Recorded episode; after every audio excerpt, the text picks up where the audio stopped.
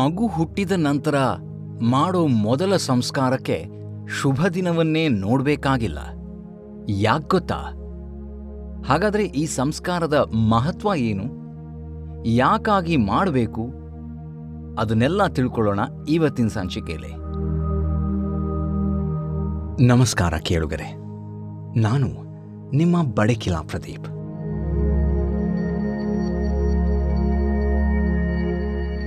Relax with Badakila Pradeep ಅನ್ನೋ ಈ show ತುಂಬ ನೀವು ರಿಲ್ಯಾಕ್ಸ್ ಆಗ್ತಾ ಒಂದಷ್ಟು ಹೊತ್ತು ಹಾಯ ಕಳೆಯಿರಿ ಅನ್ನೋದೇ ನಮ್ಮ ಉದ್ದೇಶ. ಜೊತೆಗೊಂದಿಷ್ಟು ಸಂಸ್ಕೃತಿ, ಮಾಹಿತಿ, ಅವಲೋಕನ, ಚಿಂತನ ನಡೆಸೋಣ. ಹಾಗಿದ್ರೆ ಶುರು ಮಾಡೋಣ ಇಂದಿನ ಸಂಚಿಕೆನ.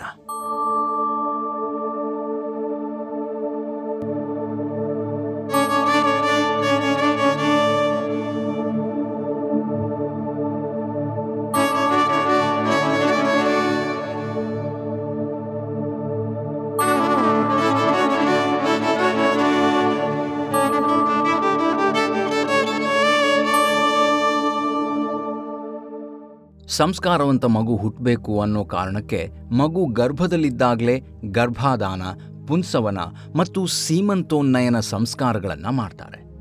ಈ ಎಲ್ಲ ಸಂಸ್ಕಾರಗಳ ಬಗ್ಗೆ ಹಿಂದಿನ ಸಂಚಿಕೆಗಳಲ್ಲಿ ತಿಳ್ಕೊಂಡ್ವಿ. ಈವರೆಗೂ ಮಾಡುವ ಸಂಸ್ಕಾರಗಳು ಮಗುವಿನ ಜೊತೆಗೆ ತಾಯಿಗೂ ಮಾಡುವಂಥದ್ದಾಗಿತ್ತು. ಆದರೆ ಮಗು ತಾಯಿಯ ಗರ್ಭದಿಂದ ಹೊರ ಬಂದ ಮೇಲೆ ಕೇವಲ ಮಗುವಿಗೆ ಮಾತ್ರ ಸಂಸ್ಕಾರಗಳನ್ನು ಮಾಡಲಾಗತ್ತೆ. ಇದನ್ನ ಬೀಜ ಸಂಸ್ಕಾರ ಅಂತಾರೆ. ಇದರಲ್ಲಿ ಮೊದಲನೆಯದು ಜಾತಕರ್ಮ ಸಂಸ್ಕಾರ.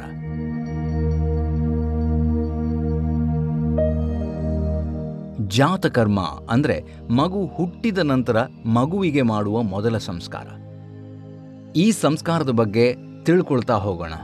ಪರಂಪರಾಗತವಾಗಿ ಬಂದ ಸಂಸ್ಕಾರಗಳ ಆಚರಣೆಯ ಜೊತೆಗೆ ಅದರ ಮಹತ್ವವನ್ನ ತಿಳ್ಕೊಳ್ಳೋ ಪ್ರಯತ್ನವನ್ನ ಇಲ್ಲಿ ಮಾಡ್ತಾ ಇದ್ದೀವಿ.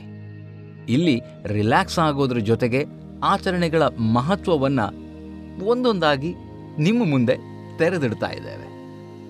ಇಲ್ಲಿವರೆಗೂ ತಾಯಿ ಮಗುವಿಗೆ ಮಾಡಿದ ಮೂರು ಸಂಸ್ಕಾರಗಳಿಂದಾಗಿ ತಾಯಿ ಮಗುವಿನ ಬಾಂಧವ್ಯ ಗರ್ಭದಿಂದಲೇ ಶುರುವಾಗಿರುತ್ತೆ. ಆ ಮಗುವಿಗಾಗಿ ತನ್ನ ಆಲೋಚನೆಗಳಲ್ಲಿ, ಆಚಾರ ವಿಚಾರಗಳಲ್ಲಿ ಬದಲಾವಣೆಯನ್ನ ತಂದ್ಕೊಂಡಿರ್ತಾಳೆ.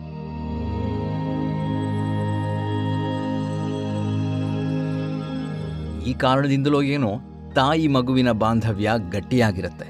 ಹಾಗಾಗಿ ಹೆರಿಗೆಯ ಸಂದರ್ಭದಲ್ಲಿ ಆ ತಾಯಿಗೆ ಆತಂಕಕ್ಕಿಂತಲೂ ಜಾಸ್ತಿ ಆರೋಗ್ಯಕರವಾಗಿ, ಸುಖಕರವಾಗಿ ಈ ಜಗತ್ತಿಗೆ ಬರಲಿ ಅನ್ನುವಂಥ ಒಂದು ಕಾನ್ಷಿಯಸ್ನೆಸ್ ಇರುತ್ತೆ. ಪ್ರಸವ ಸುಖಕರವಾಗಿರೋದಕ್ಕೆ ಏನು ಮಾಡಬೇಕು, ಯಾವ ಆಹಾರವನ್ನು ಸೇವಿಸಬೇಕು ಅನ್ನೋದ್ರ ಮೇಲೇ ಇರುತ್ತೆ. ಯಾವುದೇ ಗಾಬರಿ ಇರಲ್ಲ. ಇನ್ನು ಮೊದಲೆಲ್ಲ ಹೆರಿಗೆ ಮನೆಯಲ್ಲೇ ಸೂಲಗಿತ್ತಿಯರ ಸಹಾಯದಿಂದ ಆಗ್ತಿದ್ದರಿಂದ ಈ ಜಾತಕರ್ಮ ಸಂಸ್ಕಾರದಲ್ಲಿ ಹೆರಿಗೆ ಹೇಗೆ ಆಗಬೇಕು, ಆ ಕೊಠಡಿಯನ್ನು ಯಾವ ರೀತಿಯಲ್ಲಿ ಶುಚಿಗೊಳಿಸಬೇಕು, ಯಾವುದೇ ಸೋಂಕುಗಳು ತಾಗದೇ ಇರುವಂತೆ ತಾಯಿ ಮಗುವನ್ನು ರಕ್ಷಿಸೋದು ಯಾವ ಥರ ಅನ್ನೋದನ್ನು ಹೇಳಲಾಗಿದೆ. ಅಂದರೆ ತಾಯಿ ಮಗು ಇರುವ ಕೋಣೆಯನ್ನು ಕ್ಲೀನಾಗಿಟ್ಕೋಬೇಕು ಯಾವುದೇ ರೀತಿಯ ಕೆಟ್ಟ ಗಾಳಿ ಸೋಕದಂತೆ ನೋಡ್ಕೋಬೇಕು, ತಾಯಿ ಮಗು ಇಬ್ಬರಿಗೂ ಯಾವುದೇ ರೀತಿಯ ಸಮಸ್ಯೆ ಆಗದೇ ಇರೋ ರೀತಿ ಕೋಣೆ ಇರಬೇಕು ಅಂತ ಹೇಳಲಾಗುತ್ತೆ.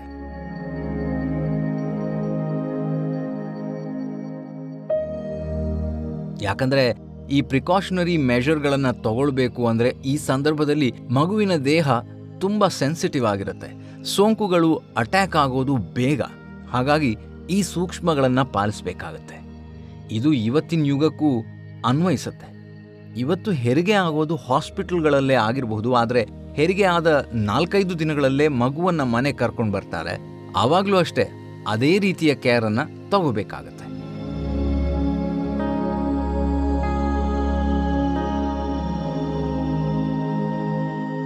ಸುಮಾರು ಮೂರು ತಿಂಗಳುಗಳ ಕಾಲ ತಾಯಿ ತನ್ನ ಆರೋಗ್ಯದ ಬಗ್ಗೆ ಕೂಡ ಕೇರ್ಫುಲ್ ಆಗಿರಬೇಕಾಗತ್ತೆ. ಇದನ್ನು ನೆನಪಿಸುವಂತಹ ಸಂಸ್ಕಾರನೇ ಜಾತಕರ್ಮ ಸಂಸ್ಕಾರ. ಹೆರಿಗೆ ಪ್ರಕ್ರಿಯೆಗಳೆಲ್ಲ ಆದಮೇಲೆ ಮಗುವನ್ನ ತಾಯಿ ಹತ್ರ ಮಲಗಿಸಿ ಎದೆ ಹಾಲನ್ನು ಕೊಡೋದಕ್ಕೆ ಹೇಳ್ತಾರೆ. ಯಾಕಂದ್ರೆ ಈ ಹಾಲು ತುಂಬ ಶ್ರೇಷ್ಠವಾಗಿರುತ್ತೆ, ಮಗುವಿಗೆ ಪುಷ್ಟಿಯನ್ನು ನೀಡೋದ್ರ ಜೊತೆಗೆ ರೋಗ ನಿರೋಧಕ ಶಕ್ತಿಯನ್ನು ಹೆಚ್ಚಿಸುತ್ತೆ.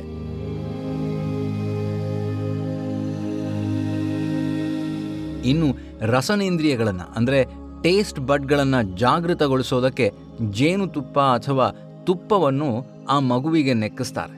ಕಿವಿ ಜಾಗೃತವಾಗೋದಕ್ಕೆ ವೇದೋಸಿ ಅಂತ ಹೇಳಬೇಕು. ಅಂದರೆ ನೀನು ಬುದ್ಧಿವಂತ ಮನುಷ್ಯನಾಗಿ ಹುಟ್ಟಿದೀಯಾ ಅಂತ ಎಚ್ಚರಿಸ್ತಾರೆ.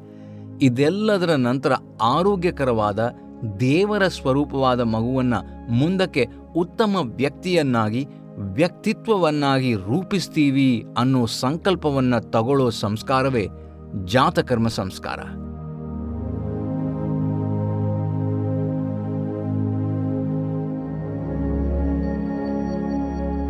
ಪ್ರಾಂಗ್ನಾಭಿಕರ್ತನಾತ್ ಕಾರ್ಯಾತ್ ಜಾತಕರ್ಮ ಕ್ರಿಯಾಮಚೇತ್. ಆಶೌಚೆ ನಿರ್ಗತೆ ಕುರ್ಯಾತ್ ಜಾತಕಂ ನಾಮಕಂ ತಥಾ. ಅಂತ ಜಾತಕರ್ಮದ ವಿಚಾರವಾಗಿ ಶಾಸ್ತ್ರ ಹೇಳುತ್ತೆ. ಅಂದರೆ ಜಾತಕರ್ಮ ಸಂಸ್ಕಾರವನ್ನ ತಂದೆ ಹೊಕ್ಕುಳ ಬಳ್ಳಿಯನ್ನ ಕತ್ತರಿಸುವ ಮೂಲಕ ಆರಂಭವಾಗತ್ತೆ ಅಂತ.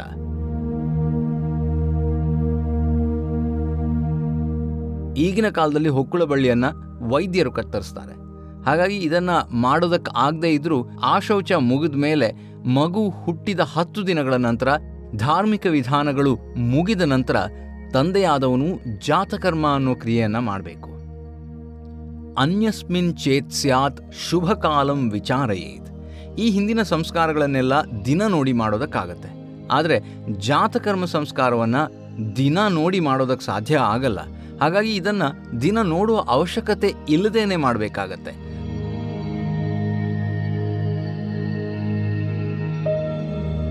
ಮಗು ಹುಟ್ಟಿದ ದಿನವೇ ಯೋಗ್ಯ ದಿನ, ಅದು ಭಗವತ್ ಸಂಕಲ್ಪ ಅಂತ ಹೇಳುತ್ತೆ ಶಾಸ್ತ್ರ.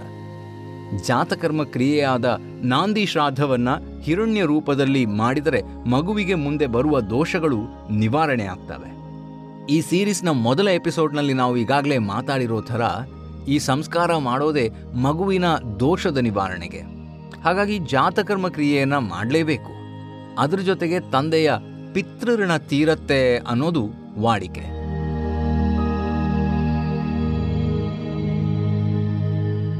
ಈ ನಾಂದಿ ಶ್ರಾದ್ದವನ್ನು ಮಾಡೋದು ದೇವತೆ ಹಾಗೆಯೇ ಪಿತೃಗಳನ್ನು ಖುಷಿ ಪಡಿಸೋದಕ್ಕೆ. ಅದಕ್ಕೆ ಹೇಳ್ತಾರೆ, ನಂದ್ಯಂತೆ ದೇವಾಹ ಪಿತರಶ್ಚ ಅನೇನ ಇತಿ ನಾಂದಿ ಅಂತ. ಇದು ಮಂಗಳಕರವಾದ್ದು, ಸಂತೋಷದಾಯಕ ಮತ್ತು ಏಳ್ಗೆಯನ್ನು ಉಂಟು ಮಾಡುವಂಥದ್ದು ಅಂತ. ಇದು ಅಭ್ಯುದಯ ಶ್ರಾದ್ದವೆಂದು, ವೃದ್ಧಿ ಶ್ರಾದ್ದವೆಂದು ಕರೆಯಲ್ಪಡತ್ತೆ.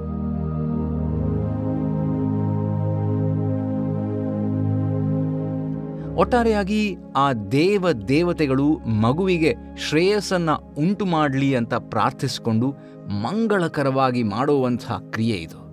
ಅದರ ಜೊತೆಗೆ ತಂದೆ ತಾಯಿಯರು ಹುಟ್ಟಿದ ಮಗುವನ್ನ ಸಮಾಜದ ಉತ್ತಮ ಪ್ರಜೆಯಾಗುವಂತೆ ಒಳ್ಳೆಯ ವ್ಯಕ್ತಿತ್ವವಾಗಿ ರೂಪಿಸೋದಕ್ಕೆ ತೆಗೆದುಕೊಳ್ಳುವಂತಹ ಸಂಕಲ್ಪ ಇದು.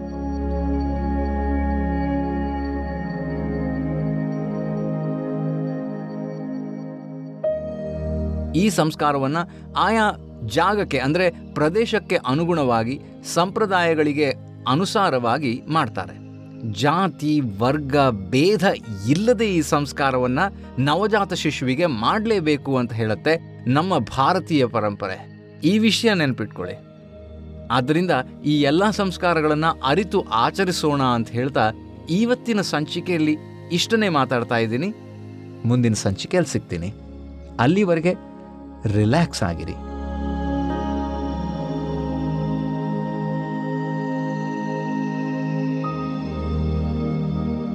ನೆಮ್ಮದಿಯ ಜೀವನಕ್ಕೆ ನಿರುಮ್ಮಳ ಬದುಕಿಗೆ ಬೇಕಿರೋದು ಒಂದಷ್ಟು ಆರಾಮದ ಕ್ಷಣಗಳು. ಅದನ್ನು ನೀಡೋದ್ರ ಜೊತೆಗೆ ಒಂದಷ್ಟು ಜ್ಞಾನವನ್ನು ಒಬ್ರಿಗೊಬ್ರು ಹಂಚಿಕೊಳ್ಳೋ ಪ್ರಯತ್ನ ಈ ರಿಲ್ಯಾಕ್ಸ್ ಸೀರೀಸ್ನದು. ನಿಮ್ಮನ್ನು ಮುಂದಿನ ಸಂಚಿಕೆಯಲ್ಲಿ ಭೇಟಿ ಮಾಡ್ತೀನಿ. ಅಲ್ಲಿವರೆಗೆ ನಿಮ್ಮ ಬಡಕಿಲಾ ಪ್ರದೀಪ್ ಮಾಡು. ನಮಸ್ಕಾರಗಳು. ಶುಭವಾಗಲಿ.